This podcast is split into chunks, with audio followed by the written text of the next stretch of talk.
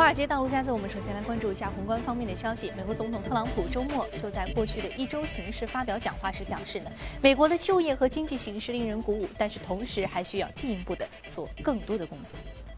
美国总统特朗普指出，最新的一月就业数据报告显示，美国就业增长超过预期，更多人口加入求职大军。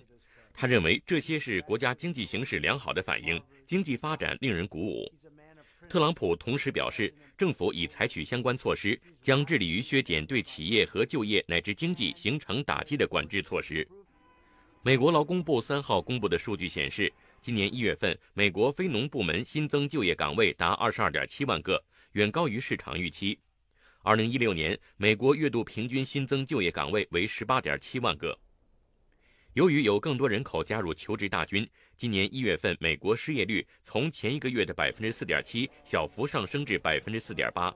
衡量在职和求职人口总数占劳动年龄人口比例的劳动参与率，从前一个月的百分之六十二点七上升至百分之六十二点九。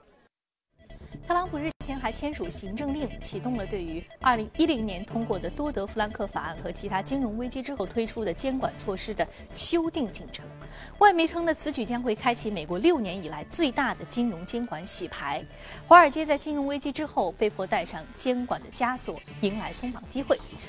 这个法案呢，实施六年多以来，通过监管的问题是屡遭并购。那首先呢，是密不透风的监管让企业融资困难；其次，繁琐的监管让美国小型银行越来越不堪重负，纷纷倒闭，银行业务都集中在了几家大型银行手中。有分析说，特朗普政府很可能修改对企业从银行借贷这一部分的监管内容，对于保护普通民众的监管细则则不会做修改。美股财报季。继续，包括呢苹果、Facebook 等在内的硅谷巨头业绩表现是普于好，普遍好于市场预期，推动华尔街分析师对于美股科技板块的盈利的增速预期是大幅的上调。那么受到这个消息的提振，科技股权重比较高的纳斯达克综合指数开年表现突出，累计涨幅已经超过了百分之五，在美股三大指数当中位居首位。而上周五更是再度创下了历史的高位。眼下美股市值前十大公司当中，已经有一半是。科技企业了，苹果、硅谷的母公司 Alphabet 和 Microsoft 占据前三。美国知名房地产数据提供商最新公布的数据显示，德国已经取代了英国成为欧洲最具吸引力的商业地产市场。这也是英国在过去十年以来首次被抵下这一位置，一定程度反映出英国脱欧公投之后，投资者在赴英投资上趋于谨慎。那数据显示，二零一六年德国商业地产成交额达到了近五百九十亿欧元，超过英国的五百七十亿欧元。在成交量方面，二零一六年英国商业地产成交量较二零一五年大幅下降百分之四十三。脱欧风险以及英国房价的飙升，引发了投资者对于英国房地产泡沫的。担忧。我们再来看日本，日本央行日前宣布将以固定利率购买部分国债，以抑制日本长期利率不断上升的势头。日本央行现行的金融政策是将长期利率控制在零利率的水平，但是连日以来被视作长期利率指标的十年期国债收益率却是不断的攀升。本月二号，日本新发十年期国债收益率时隔约一年首次突破被视作长期利率上限的百分之零点一。好，刚刚我们浏览完宏观方面的消息，接下来我们再来关注一下美国三大指数的收盘情况。我们看到上周五呢，美股三大指数是全线上涨，道琼斯工业品指数上涨百分之零点九四，纳斯达克综合指数上涨百分之零点五四，而标普百指数上涨百分之零点七三啊，分别来自于这个金融股、科技股，还有一些机械设备以及一些基础设施建设的装备制造一些。个股呢都是出现了一个比较好的啊不错的表现。那么有关于市场方面的其他的一些观点，马上来关注到第一财经驻纽约记者葛维尔收盘之后发回的报道。受经济数据利好和特朗普政府放宽金融业监管标准的提振，周五美股高开高走，道指最大涨幅一百八十点，重新站上两万点的关键整数位。金融和科技板块领涨大盘，其中银行类股表现优异，高盛和摩根士丹利股价均上涨百分之四。但非必需消费品、医疗保健和公用事业板块表现不佳，三大股指本周收跌。经济数据方面，一月美国非农就业新增二十二点七万人，远超市场预期的十七点五万，创四个月新高。失业率为百分之四点八，维持在十年低位。劳动参与率涨至百分之六十二点九，但仍徘徊在四十年新低。尽管年初美国十九个州提高了最低时薪标准，但一月平均时薪仅上涨百分之零点一。有分析师认为，这一个数据不会改变美联储的加息决策。由于特朗普在竞选时曾批评劳工部故意下调失业率数据，他将如何评价本次数据也引发市场观望。企业消息方面，亚马逊第四财季净利润七点四九亿美元，同比增长百分之五十五。虽然营收为四百三十七亿美元，同比增长百分之二十二，但仍不如市场预期。外加新建空中货运仓库的费用过高，导致对当下财季的业绩展望不佳。周五股价下跌百分之三，但仍接近上市以来最高。GoPro 第四财季营收五点四亿美元，但净亏损额同比放大两倍，股价下跌百分之十三，接近上市以来新低。好的，谢谢我们的前方记者发回的报道。这里是正在直播的从华尔街到陆家嘴，我们马上呢就特朗普新签署的放宽金融监管的这个法令的一些相关市场表现的一些预测呢，为您来做一下点评。马上进入到今天的节目。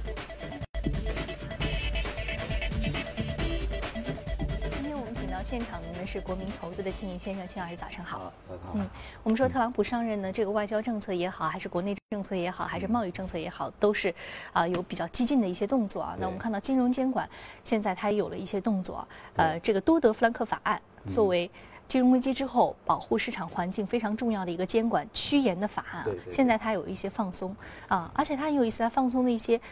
板块和部分呢，基本上是这个中小企业融资。啊，按理说这个中小企业融资，呃，是能够让这个融资更加的方便、更加容易。但是我们看到整个这个金融股，包括高盛这些金融公司都出现了一个大涨啊。你觉得整个市场的逻辑是什么？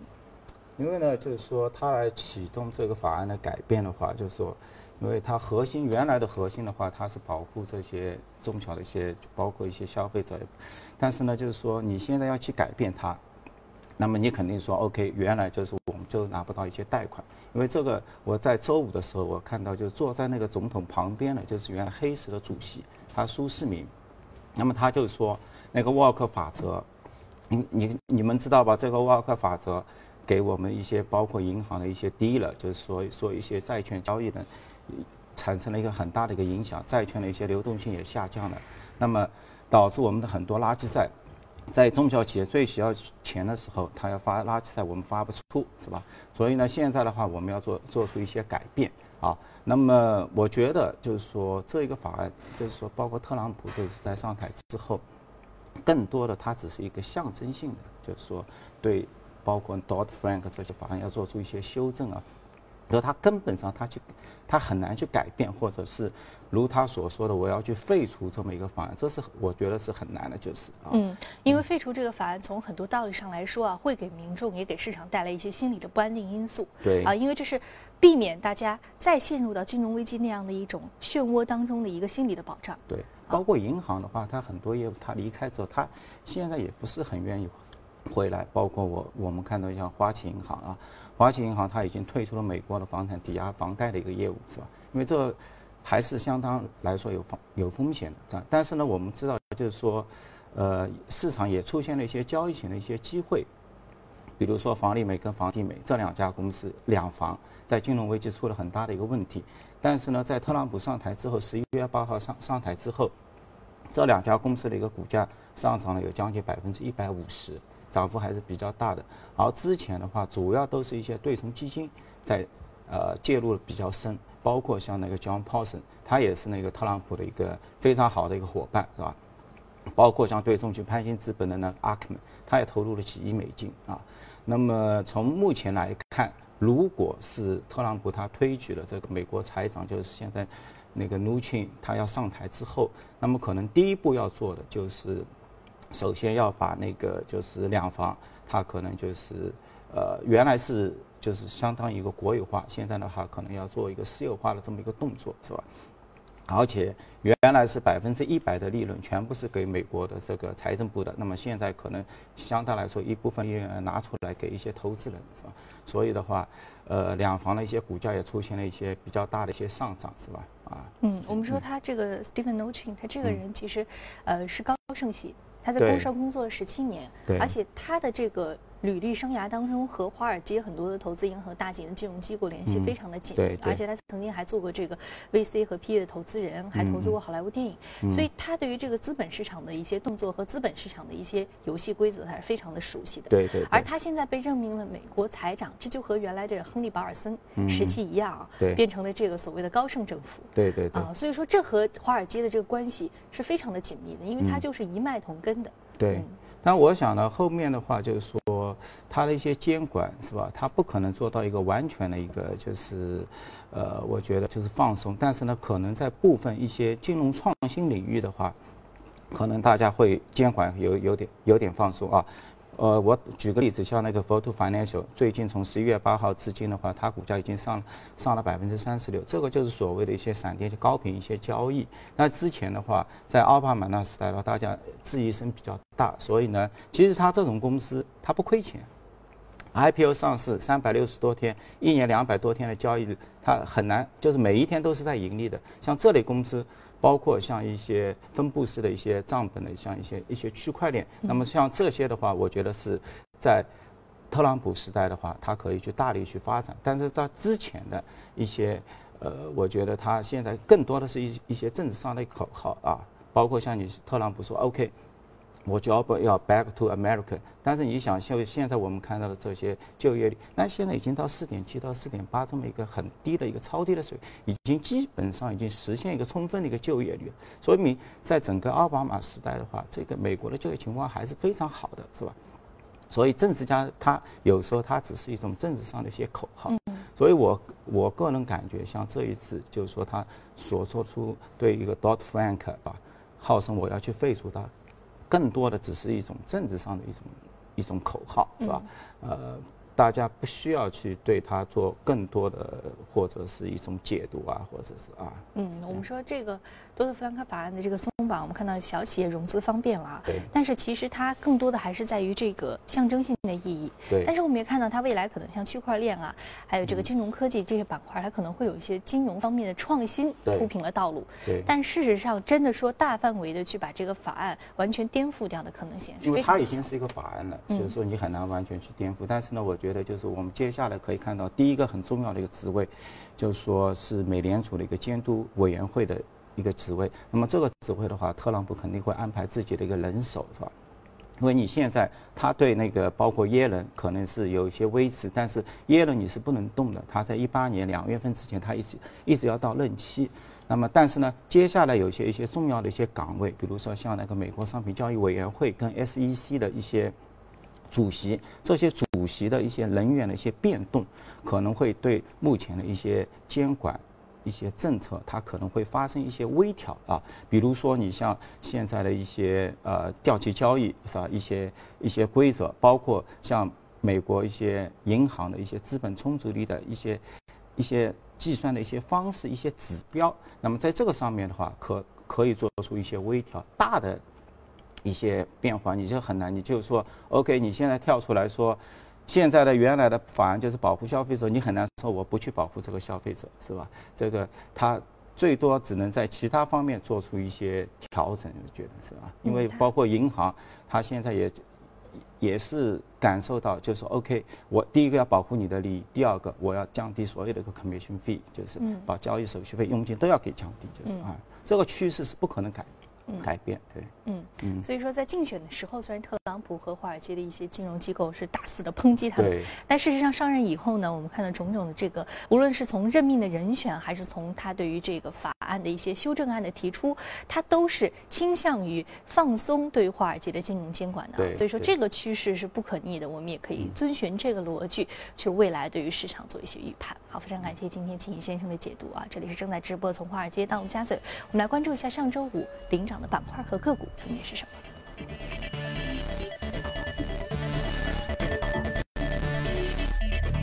板块方面，金融、联合集团、医疗健康、工业品和消费品板块是领涨的。再来看到个股方面，个股方面来自于生物科技、医药、油气和应用软件板块的相关个股是领涨的。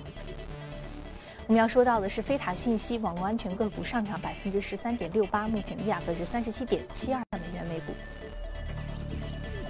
我们说特朗普上任之初的网络安全股呢是普涨将近百分之八啊，百分之七到百分之八。嗯，为什么？呃，因为整个呢，网络安全我们知道，就是说，中国在周五的时候刚刚宣布，中国也成立了一个网络安全审查委员会啊，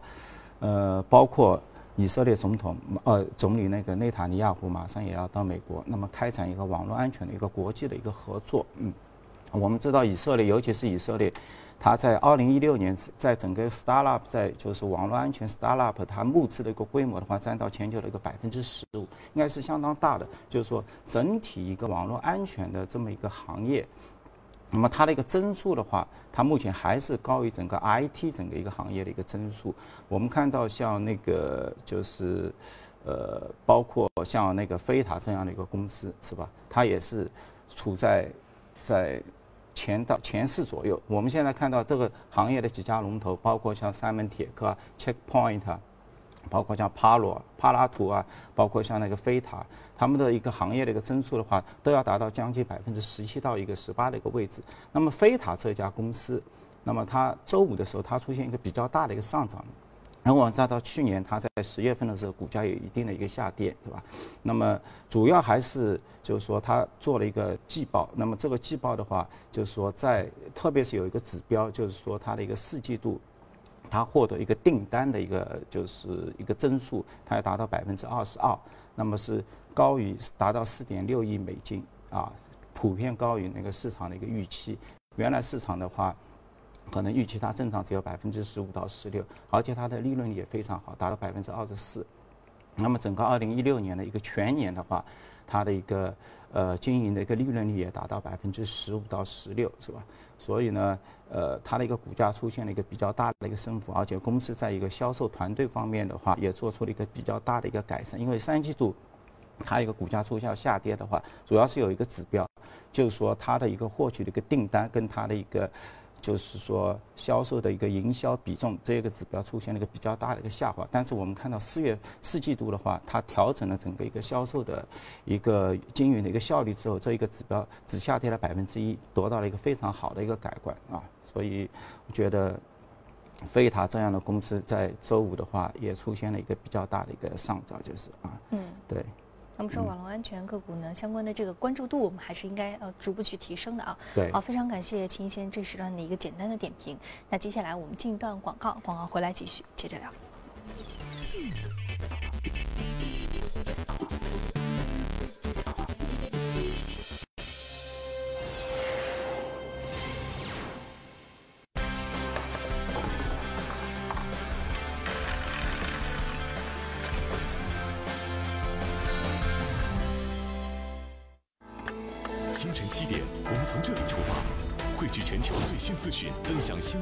经解读，早间关注聚焦资本市场最热话题。从华尔街到陆家嘴，资深专家带来独家分析，联动美股与 A 股市场。财经述说，解读数字背后的财经话题。市场指南针，多维度预判当天市场交易。清晨两小时，财富一整天。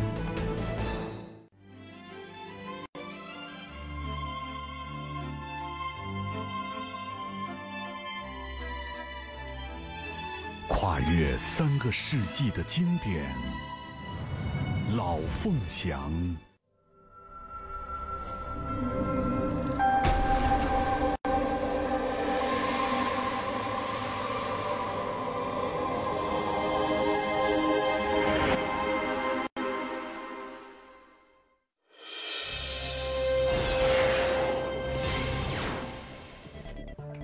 好，欢迎回来，这里是正在直播的从华尔街到陆家嘴。接下来浏览一组全球公司资讯。市场研究机构 IDC 发布的最新行业分析报告显示，二零一六年第四季度全球平板电脑的销量同比下滑百分之二十点一，是连续第九个季度下滑。二零一六年全年销量较前一年下滑百分之十五点六，至一点七八四亿台。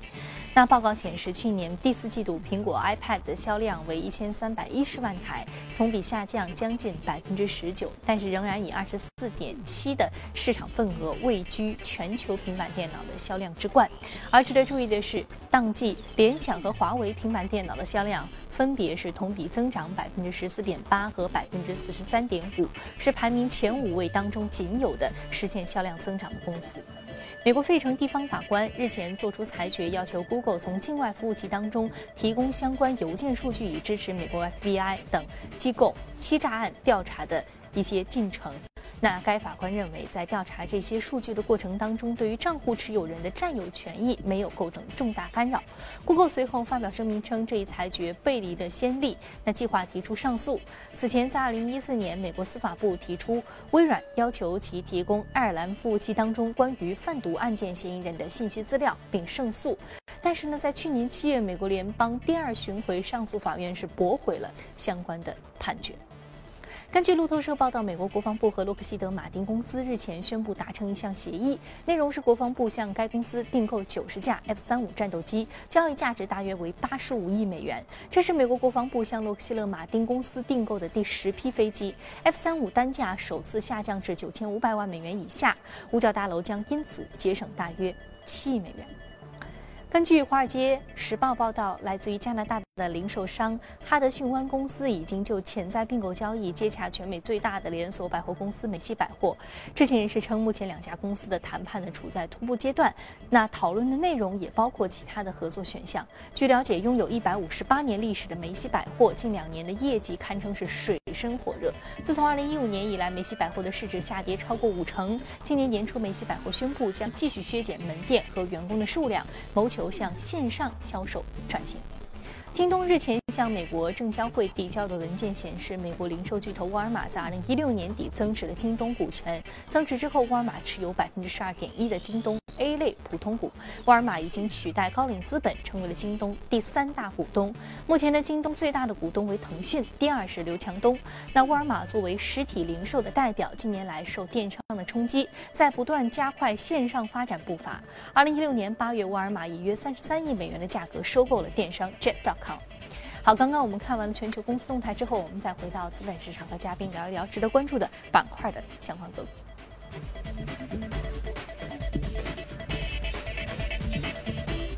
我们说到的是这个金融服务的一支个股，是 Market Access，上涨幅度百分之一点六九，目前的价格是一百九十一点二七美元每股，债券及固定收益金融科技的巨头。对我们刚刚这个多德弗兰克法案的松绑，显然对于这类的个股是有直接的利好的。对的，因为这家公司从零九年至今，我们看它收入递增了两点五倍啊，但是它的股价是涨了十三倍，而且它的后面的一个涨幅主要都是在多德法案之后。我们知道银行它它都要退出啊，包括苏世民他他也讲了这个沃尔克法则之后，那么银行的这个 dealer 之间的一个就是说交易商，那么从二十五降到五了，那么整个一个市场大量的一个交易都往这些金融交易平台去迁移啊。包括我们今年看到所有的银行，包括高盛啊、富国银行啊、美银啊，包括摩根斯坦利，他们有一个部门奖金都在提高，而且上升幅度都比较大，就就是是债券交易部门，就是交债券交易还是相当一个比较活跃的，就是。那么目前这家 Market X S S 公司的话，也是它是一个就是说是一个其实是一个软件类的一个公司啊。那么在整个一个平台上交易的，包括美国的美国的一些市政债啊、高等级债啊，包括一些高收益债啊，还有是欧洲美元啊，包括一些新兴市场，是吧？就是它可交易的这个债券的这个品种，还有这个固定收益的一些交易的标的是非常多的，非常多因为市场的这个波动比较大，黑天鹅事件比较多，所以他们有很多的这个套利的空间。对你像一一天，它全球有六百亿美金，它在全球一个份额要占到百分之九啊，所以一天有五十多亿美金，而且它的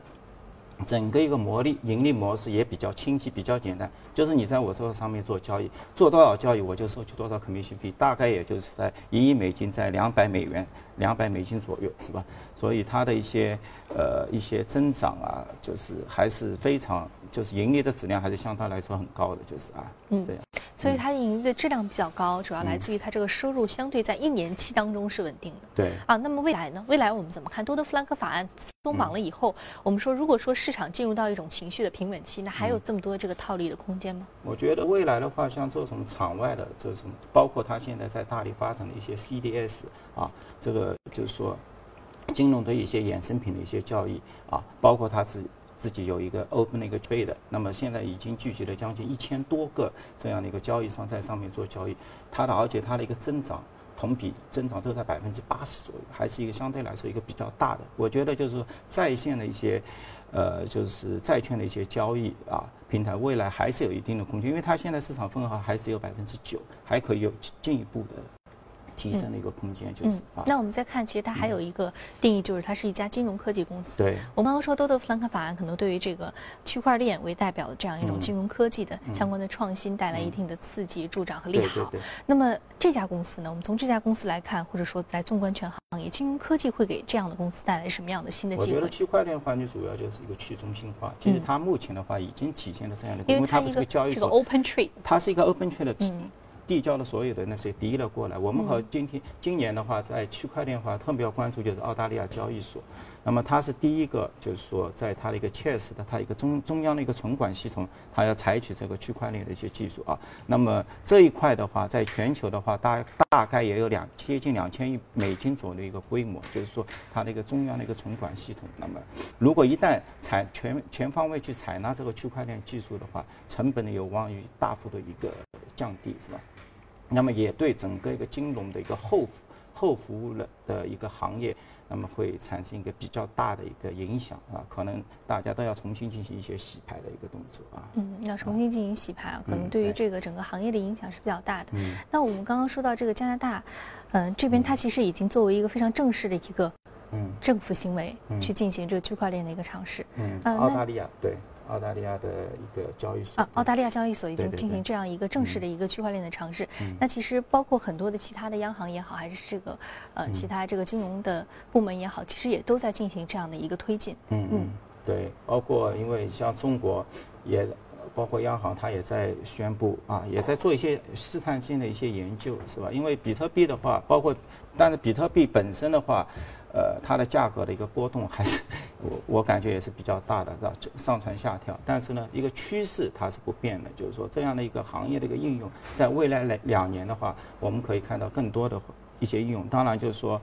呃，像正好就是特朗普上台之后，我在这方面我还是有一定的一个期待的，就是说他不一定对，呃，对这这这类的一个创新的话，它可以进行一些鼓励，是吧？那么。呃，就是说产生它真正的一些特朗普的一些概念股，就是啊，是这样，嗯嗯，所以说看到特朗普还有会产生一些概念股，包括他今天说到这个金融监管的一些放松，还有他其他的行业的一些动作板块的一些动作啊，对，包括在外交，包括在军事。如果我们看到像一月二十号他整个一个特朗普上台之后，我们看看能够涨的一些什么股票，基本上还是奥巴马时代的，比如说第一名的还是半导体、细节啊，包括美光科技啊，包括一些西西部。数据啊，那第二名的话是一些软件类的一些股票，刚刚所说的一些网络安全类的是吧？它的金融股的话，它的收益股只排在第三，目前百分之四左右的增幅就是啊。嗯，好，非常感谢今天秦先生给我们带来解读啊。那今天我们播出的内容，你可以通过我们的官方微信公众号“第一财经资讯”查看。另外，你有什么样的意见和建议，可以通过微信留言。你还可以到荔枝和喜马电台搜索“第一财经”进行收听。好，节目的最后，我们八点钟来关注一下国内方面。